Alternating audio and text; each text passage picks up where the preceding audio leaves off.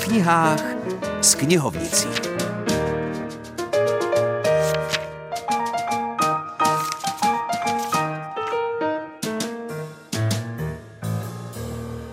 Hezké nedělní odpoledne všem milovníkům a milovnicím dobrých knížek. Zdraví vás Filip Černý spolu s Veronikou Kučerovou z karmelitánského knihkupectví. Veronika nelenila a vrhla se do četby napínavé knihy, která přesně před třemi týdny byla v Českých Budějovicích autorem představena jeho české čtenářské obci. Pro milovníky detektivek je jistě dobrou zprávou, že v září vyšla nová kniha jednoho z nejúspěšnějších českých autorů detektivních příběhů Jiřího Březiny. Kniha nese název Nalezení a opět se v ní setkáváme s detektivem pražské kriminálky Tomášem Wolfem. Je léto, Tomáš se chystá na dovolenou. Ovšem jeho plány mu překazí kamarádka Eva Černá, která je soukromou vyšetřovatelkou a nyní pracuje na případu pohřešované dívky. Ta se ztratila kousek od místa, kde Tomáš vyrůstal. Tomáš se rozhodne Evě pomoci a tak se vrací do svého rodného kraje. S tím se ale i ve vzpomínkách vrací do doby, na kterou by nejraději zapomněl. Zpět do časů, kdy mu bylo 14 let a kdy na konci školního roku záhadně zmizela jeho o rok starší spolužačka. Stejně jako předchozí knihy je i tato velice čtivá. Březina má opravdu výborný vypravěcký styl. Střídá zde dvě časové linie – v jedné sledujeme pátrání Tomáše a Evy a ve druhé se vracíme v Tomášových vzpomínkách k případu jeho ztracené spolužačky. Napětí postupně graduje a i když si čtenář může myslet, že tuší, kudy se bude příběh dále ubírat, tak mu Březina postaví do cesty další zádrhel či odbočku, která změní situaci. Toto se děje však tak, že čtenář nemá pocit, že autor záměrně zdržuje děj či jej překombinovává. Kniha se mi velmi líbila. Přesto k ní mám jednu výtku a tou je nedostatečné prokreslení pachatele a jeho motivace.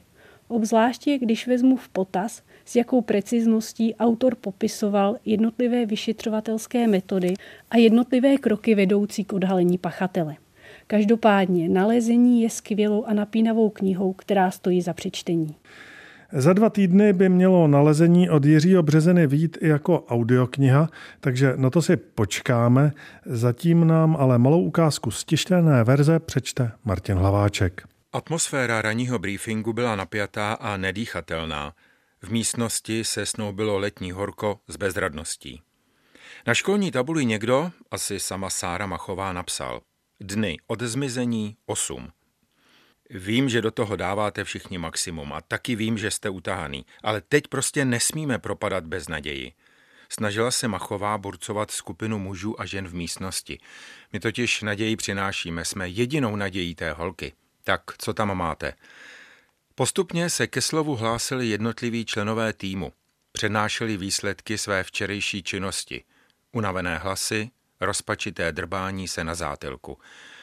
Už máme za sebou prověrky každýho, kdo v širým okolí seděl. Byl vyšetřovaný nebo léčený v souvislosti se sexuálními delikty. Chlapi taky začali makat ještě na dalších drbanech, co by mohly být zajímavý. Koukneme na každýho, kdo by mohl mít nějaký sklony k násilí a pohybuje se v téhle svinovské oblasti. K tomu projíždíme svodky hledáme incidenty, kdy se někdo třeba pokusil zaútočit nebo vtáhnout do auta mladou holku. Bereme všechno za posledních deset let, dneska v tom budeme pokračovat a snad na něco narazíme. Vysvětloval obtloustlý kolega z kriminálky. Posloucháte stále rubriku o knihách s knihovnicí, teď ovšem opustíme vyšetřování zločinu a vydáme se do poklidné a míru milovné Putimy. Tam žije spisovatelka a nakladatelka v jedné osobě Jaroslava Pixová. Jak prozradila Evě Kadlčákové, její cesta ke knížkám nebyla ale nějak přímočará. No, tak já jsem původně pracovala v kanceláři. Mám vlastně zemědělskou ekonomickou školu, takže po škole jsem šla na okresní zemědělskou zprávu, ale můžu říct, že jsem tam prožila možná nejhezčí leta svého života, bylo to tam moc fajn. Ale pak se začaly tyhle instituce rušit, protože přišla pěrestrojka. No a po převratu, protože mojí velkou takovou zálibou bylo šití a vymýšlení jako nových modelů, tak jsem se na to vrhla.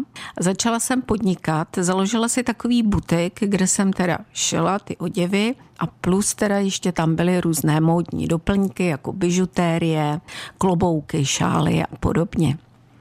Takže nějaký čas, vlastně do roku 2002 jsem takhle podnikala pak už teda jsem nějak už byla... polili záda nebo ruce od toho šití, anebo už no, to nešlo? No, tak nějak. Už to taky moc nešlo, to za prvé. Za druhé už jsem si nějak asi splnila ten sen a už mi to tak moc nebavilo. Už jste si to odžila. Jo. Už jsem, no, si říkala, a že pak už bych si řekla, ještě jsem nebyla jiného. v novinách. No a ty noviny ty spíš začaly tím, že jsem začala pořád něco psát, tak jsem začala přispívat nejdřív externě do novin a pak už jsem tam teda byla vlastně i zaměstnaná. No a tam v té době jsem teda začala psát tu první knížku, ale ty další potom to už jsem vlastně dělala na volné noze. Ono by se to těžko dalo dělat i při té práci, protože to vlastně celý den píšete. A, Jak jste říkala, jezdíte, pátráte, ano, chodíte ano, i po archívech. Ano, a to, na to musíte mít čas, to nemůžete dělat jenom o sobotách, nedělích hmm. nebo někdy po večerech. A také se Jaroslava Pixová dala do zaznamenávání vzpomínek pamětníků v Povltaví. Vzniklo z toho několik knížek, například dvojdílná Vltava zpívá. Jak vypadal takový život vesnického kluka v 50. letech, se píše v kapitole Dobrodružná cesta. Ovšem nejdobrodružnější byla cesta po pravém břehu Vltavy a po starém řetězovém mostě na Podolsku. V té době už byl most léta neudržovaný a tak mnohé trámy v mostovce byly schnilé a některé dokonce vylomené a spadlé do řeky. A to bylo to pravé dobrodružství, když se musela díra po několika chybějících trámech přeskočit. Na zemi louži přeskočíte snadno, ale zkuste jako osmeleté dítě skákat přes desetimetrovou propast pod sebou. Jak se říká, hbitě skoč a povyskoč. Pokud nás posloucháte někde na cestách, tak dobře doputujte a nezapadněte do žádné díry a jinak hezkou neděli a za týden naslyšenou.